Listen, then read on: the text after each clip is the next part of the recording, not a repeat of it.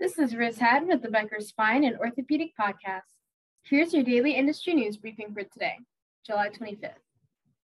First, CMS and insurers are recognizing spine and orthopedic technologies by creating CPT codes and coverage policies. These actions pave the way for patient access to those devices. Here are 5 spine and orthopedic products drawing eyes from CMS and insurers this year.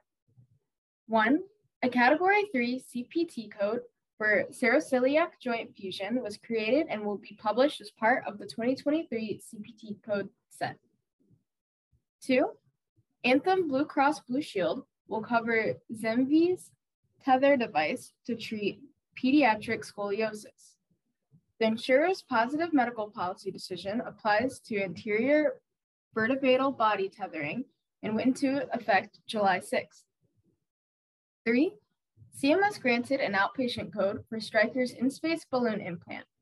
The CMS code will cover outpatient hospitals and ambulatory surgery centers. 4, a third-party payer established positive coverage for 1- and 2-level lumbar disc replacement with Centennial Spines ProDisc-L.